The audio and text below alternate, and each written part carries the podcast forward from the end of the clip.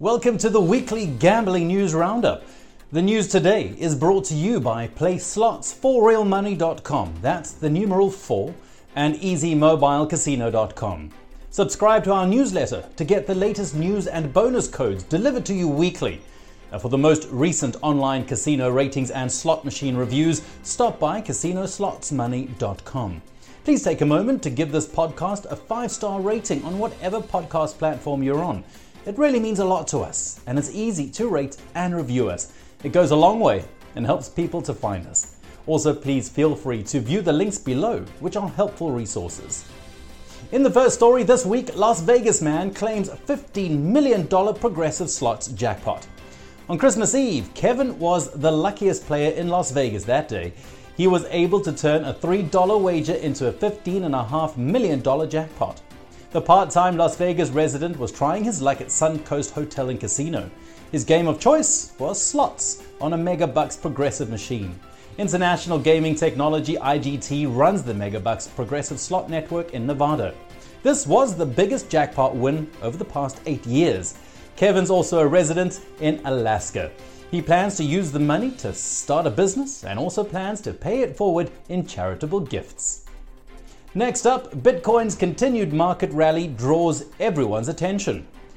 Bitcoin has been a hot topic since early fall. After starting the year around $7,200, it rose steadily to the $13,000 level by September. Since then, it's exploded to record levels to reach $27,000 heading into the final week of the year. Investors are jumping onto the bandwagon in record numbers. However, there is some concern over what the future of Bitcoin may hold. The new presidential administration takes over on January 20th, 2021, and President Biden's governing team contains both pro and anti crypto appointments. Democrats in general may opt for tighter Bitcoin regulations in the coming years. In the next story, Atlantic City offers a chance to implode Trump Plaza. Since its closing in 2014, the former Trump Plaza Hotel and Casino has been a major eyesore and occupies a choice location on the iconic Atlantic City Boardwalk. On January 29th of next year, it will finally be reduced to rubble. Demolition work on the property started earlier this year, and the final shell will come down in an explosive blast.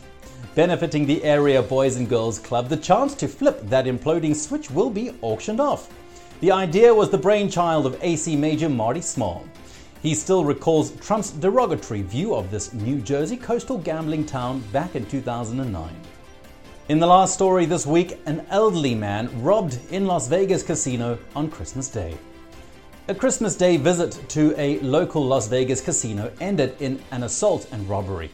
The unidentified victim was in his early 90s. Two men in their 20s accosted him in the parking garage at Sam's Town. After attacking the man, they took his wallet and fled the scene. The incident was reported around 12:20 p.m. local time on Christmas Day, and Las Vegas police investigating the crime have yet to identify any suspects in the case. Sam's Town is located in the southeast Las Vegas Valley. The address 5111 Boulder Highway. Well, that's it for this week. Remember to visit PlaySlots4RealMoney.com. That's the numeral 4 and EasyMobileCasino.com. Subscribe to our newsletter to get the latest news and bonus codes delivered to you weekly for more updates. Share this podcast on social networks and remember, for the most recent online casino ratings and slot machine reviews, stop by CasinoSlotsMoney.com. Also, please feel free to view all the links below, which are helpful resources. Well, that's your weekly gambling news roundup for this week. See you soon.